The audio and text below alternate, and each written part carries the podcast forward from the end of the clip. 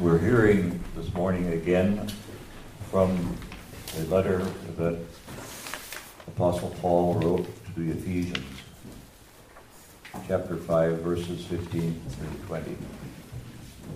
Again, I'd like to comment a little bit about the Ephesians, only because, uh, first of all, Paul knew these people very well, even though they were on the other side of the Adriatic from where he had his uh, efforts. But he had visited them many times and he knew them fairly intimately. The other thing about those Ephesians is they lived as a small group of Christians, probably worshiping in someone's home or maybe a community center like we have here, surrounded in that community by magnificent Roman temples. Uh, that had been erected to the ruling uh, religions of that time, which uh, were fading from, you know, fading from the world. So listen for this, a word from God. Be careful then how you live, not as unwise people, but as wise, making the most of time because the days are evil. Do not be foolish, but understand what the will of the Lord is. Do not get drunk with wine, for that is debauchery, but be filled with the Spirit as you sing psalms and hymns and spiritual songs among yourselves, singing and making melody to the Lord in your hearts, giving thanks to God the Father at all times and for everything in the name of our Lord Jesus Christ. That is the word of God for the people of God. Thanks, Thanks, Thanks be to God.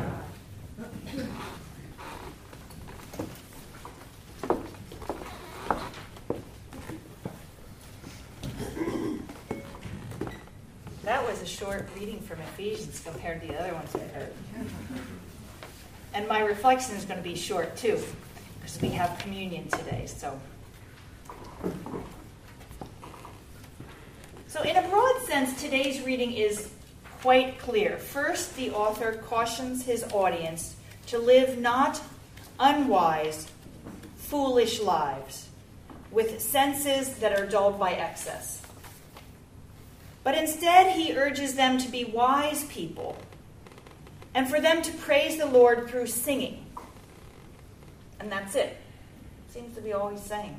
The other little thing is, I don't know if you picked up, there's an end time sort of quality to it. Be cautious, for the times are evil.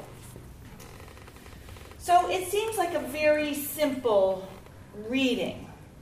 However, living wisely and singing thanksgiving to the Lord are important aspects of living a Christian life that aren't so quickly dismissed. Now, if we're paying attention to the headline these days, we know that wisdom seems to be in short supply. There's a lot of unwisdom.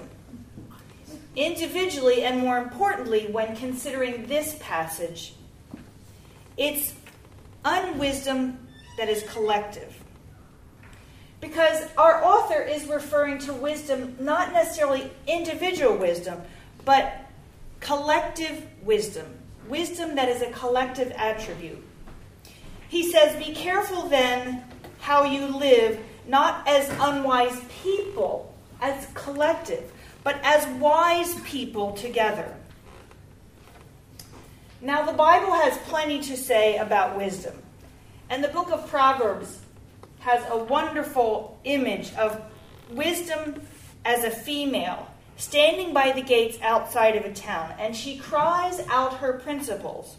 She speaks, wisdom speaks what is right, true, and righteous. She has strength and insight. She gives good advice. She, causes, she causes rulers to rule with righteousness and justice. So, truth, strength, insight, good counsel, righteousness, justice, wisdom encompasses all of this and more. And then, further, as our author mentions foolishness, Proverbs casts wisdom with foolishness. And Proverbs portrays foolishness against as again as a woman and an ignorant woman. She's trying to lure simple people into her home, which is inhabited by the dead. She peddles in lies. Stolen water is sweet, her voice calls out, and bread eaten in secret is pleasant. And the book of Ecclesiastes says, Wisdom is as good as an inheritance. Wisdom gives life to all who possess it. Now, we tend to think of wisdom as originating in our minds and in our lived experience, but the Bible portrays wisdom as springing from God. Proverbs, again addressing wisdom, says, Fear and reverence of the Lord is the beginning of wisdom. The Lord is the beginning of wisdom. God is the beginning of wisdom. God is our anchor point for wisdom. It doesn't come out of only our minds, only out of our lived experience. And then, when speaking of foolishness, this is also connected to God. Psalm 24 begins Fools say in their heart, There is no God. So wisdom and God are tightly linked. Now, to move to the second part of today's reading, the writer urges early churches to be filled with the Spirit. And how do we fill ourselves with the Spirit? 2,000 years ago, the author encouraged those early Christians to sing together. And Paul's letters are punctuated by doxologies, hymn fragments, and references to the practice of singing in communities of worship. Centuries after Paul wrote, St. Augustine observed that whoever sings prays twice. So, ever since the first days of the newly forming Christian community, we have been singing and praising God in song together. And for some of us, there's hardly a better way to be filled with the Spirit than to sing with others. And for some, singing actually is the highlight of the worship service. And you may know that the psychological benefits of singing in community are well documented. Yet Ephesians doesn't urge singing collectively just any type of music.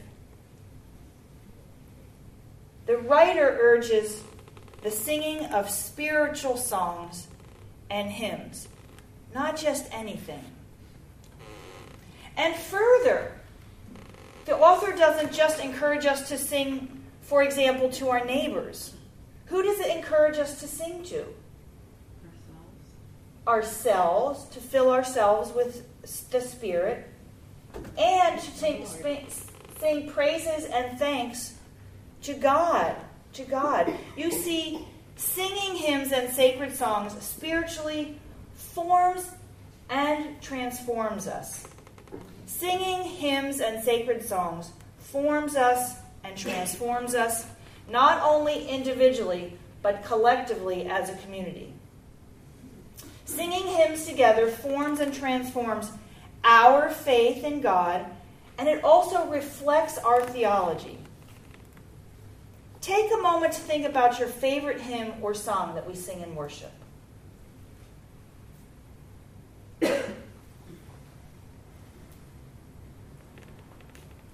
so, whether you're aware of it or not, I'd say it's probably a favorite hymn or song because it speaks to your theology, your understanding, and your belief about God, or to your spirituality, your experience of God.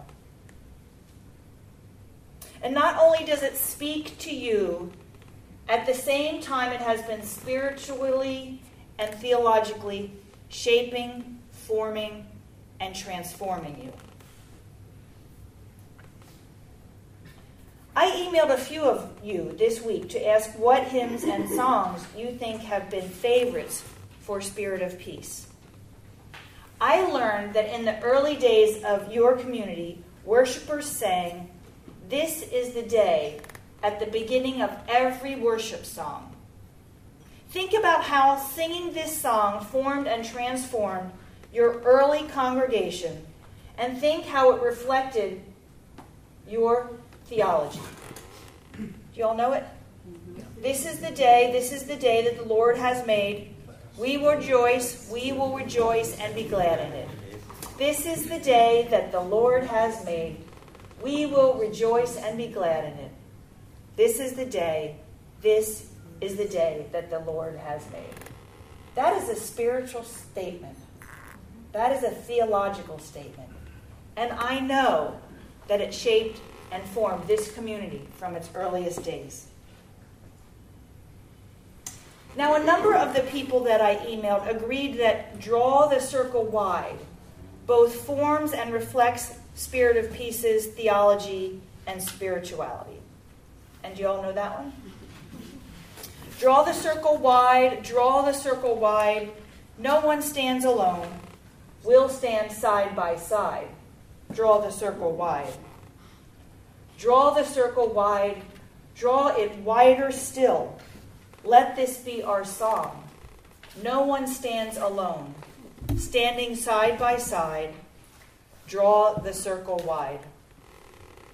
And this song seems especially appropriate for a church that affirms all are welcome every Sunday, and which opens the communion table to all, regardless of what church or denomination you're a member of, or if you're a member of none, or even if you doubt the existence of God. God's circle is wide, and we stand side by side to do our part in widening that circle. 2,000 years ago, the author of Ephesians urged, Don't dull yourselves with wine. Don't dull yourselves. Instead, be filled with God and be filled with God's Spirit. Sing praises to God. Let yourselves be formed and transformed in wisdom and in all ways. And may we, the Spirit of peace, heed his words. Amen.